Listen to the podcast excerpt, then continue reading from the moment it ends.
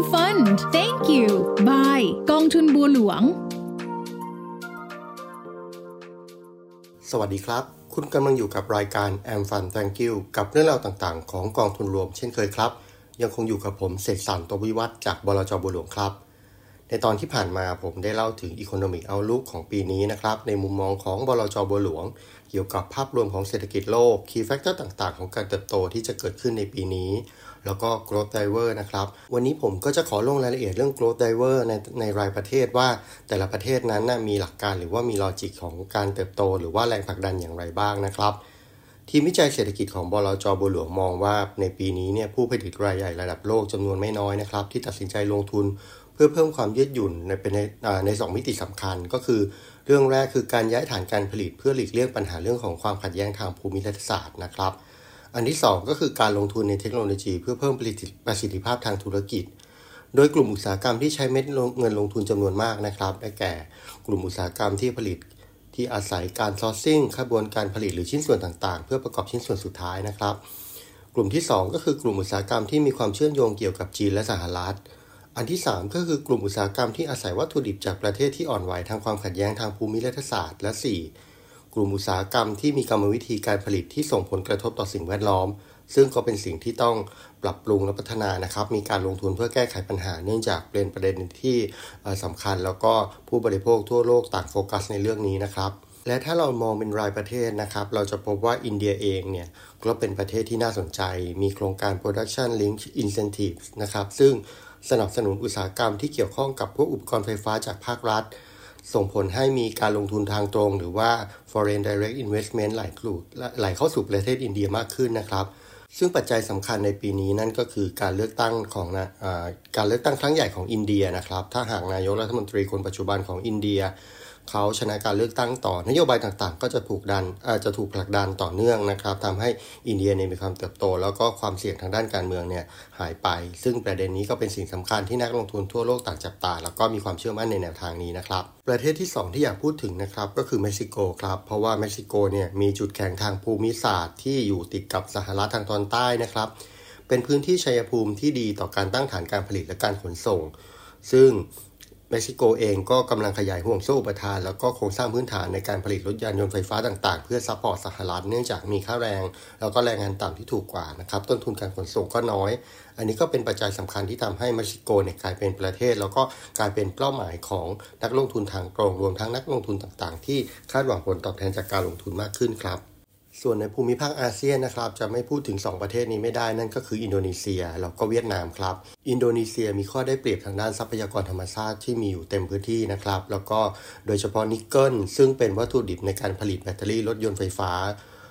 รัฐบาลอินเดียได้พยายามจูงใจให้บริษัททั้งของสหรัฐ แล้วก็จีนแล้วก็บริษัทยานยนต์ต่างๆ ไม่ว่าจะเป็นเทสลาหรือว่า Volkswagen เนี่ยมาสร้างโรงงานการผลิตชิ้นส่วน แล้วก็ ตัวรถยานยนต์ไฟฟ้าในประเทศอินโดนีเซียนะครับ ซึ่งเขาก็พยายามจะเอาเรื่องนิกเกิลเนี่ยแหละมาเป็นจุดแข่งและจุดขาย ชักจูง แล้วก็ดึงดูดนักลงทุนต่างๆ ให้มาตั้งโรงงานการผลิตโดยร่วมกับบริษัท หรือว่า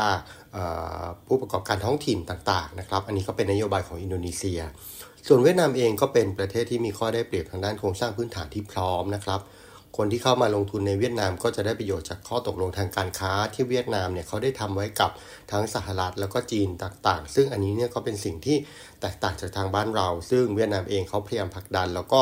ทำสัญญากับประเทศต่างๆ พวกนี้ไว้ค่อนข้างเยอะนะครับ ต้นทุนทางค่าแรงต่างๆ ของเวียดนามก็ยังถือว่าต่ำ เวียดนามเองกำลังพัฒนาตัวเองให้เป็นฐานการผลิตของกลุ่มเซมิคอนดักเตอร์ของโลก ซึ่งมีความจำเป็นต่อเรื่องของการเติบโตทางด้านเทคโนโลยี แล้วก็ฮาร์ดแวร์ซอฟต์แวร์ต่างๆ อยู่แล้วนะครับ อันนี้ก็เป็นสิ่งที่เวียดนามพยายามจะผลักดัน แล้วก็ดันตัวเองให้เป็นฐานในเรื่องต่างๆ เหล่านี้ ซึ่งเรามองว่าปีนี้นี่ในเรื่องของกระบวนการผลิตเนี่ยก็จะเป็นตัวผลักดันเศรษฐกิจที่มีสัดส่วนมากขึ้นเมื่อเทียบกับก่อนหน้านี้ที่เป็นเรื่องของภาคบริการ เพราะฉะนั้นเนี่ย ความน่าสนใจของเวียดนามและอินโดนีเซียในกลุ่มประเทศอาเซียน ก็จะอยู่ในเรื่องของกระบวนการผลิตต่างๆ เพิ่มเติมครับ และถ้าเราโฟกัสมากขึ้นไปถึงกลุ่มอุตสาหกรรมในแต่ละประเทศที่ลงทุนนะครับ อย่างธุรกิจของอาเซียนเองเนี่ยก็มีเงินไหลเข้าในภาคธุรกิจการเงินมากที่สุด ในขณะที่ภาคการผลิตก็ขยายตัวจากกลุ่มคอมพิวเตอร์ซอฟต์แวร์แล้วก็กลุ่มยานยนต์ โดยเฉพาะอินโดนีเซียและเวียดนามที่มีเงินลงทุนทางตรง หรือว่า FDI ไหลเข้าภาคอุตสาหกรรมการผลิตอย่างต่อเนื่องนะครับ ก็อาจจะมีคำถามว่าทำไมภาคธุรกิจการเงินจึงเป็นเป้าหมาย ทั้งทั้งที่ดู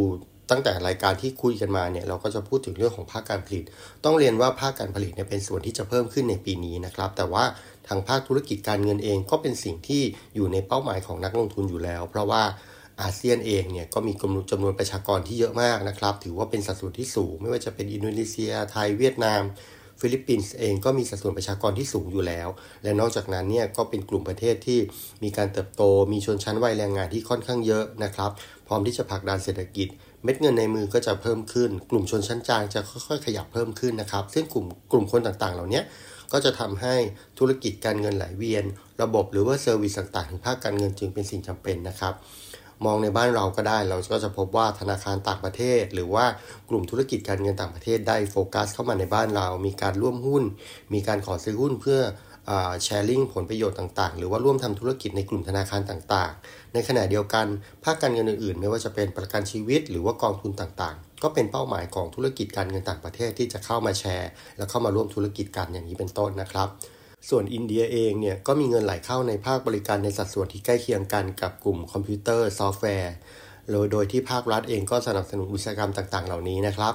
ภาคบริการของอินเดียเนี่ยมันก็รวมทั้งภาคการเงินแล้วก็ service ต่างๆ ซึ่งอินเดียก็อยู่ในกระบวนการหรือว่าแนวทางการเติบโตที่คล้ายๆ กับอาเซียนในภาพรวมที่ผมได้เล่าไป ก็คือว่า กลุ่มประชากรเป็นวัยแรงงานเยอะนะครับ ก็จะเริ่มมีรายได้มากขึ้น มั่นคงมั่งคั่งเมื่อเติบโตไปตามอายุงานที่เพิ่มขึ้นนะครับ แล้วอินเดียเองเนี่ยก็มีนโยบายการเมือง นโยบายเศรษฐกิจที่ผลักดัน แล้วก็ดำเนินการต่อเนื่องมาในทิศทางที่ถือว่าถูกต้องทำให้คนอินเดียมีเงินมากขึ้น เพราะฉะนั้นใน service ของภาคบริการที่จะตอบสนองประชากร ซึ่งอินเดียเนี่ยเป็นประเทศที่มีประชากรมากที่สุดของโลกไปแล้ว ก็ทำให้ภาคบริการเนี่ยก็เป็นเป้าหมายที่น่าสนใจในอินเดียนะครับ ส่วนเม็กซิโกก็เป็นเป้าหมายของฐานการผลิตของสินค้าต่างๆ ที่จะมุ่งสู่สหรัฐซึ่งได้เล่ากันไปแล้ว ไม่ว่าจะเป็นรายการผลิตชิ้นส่วนและสินค้าต่างๆ โดยเฉพาะยานยนต์ไฟฟ้านะครับ ซึ่งถือว่าเยอะมาก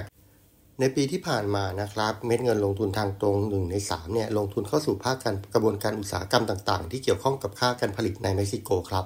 ก็จะเห็นว่าเป้าหมายของนักลงทุนทางตรงในเม็กซิโกเนี่ยมีความชัดเจนในเรื่องของการจะเลือกเม็กซิโกเป็นฐานการผลิตที่จะส่งต่อสินค้าไปยังสหรัฐอย่างชัดเจนครับ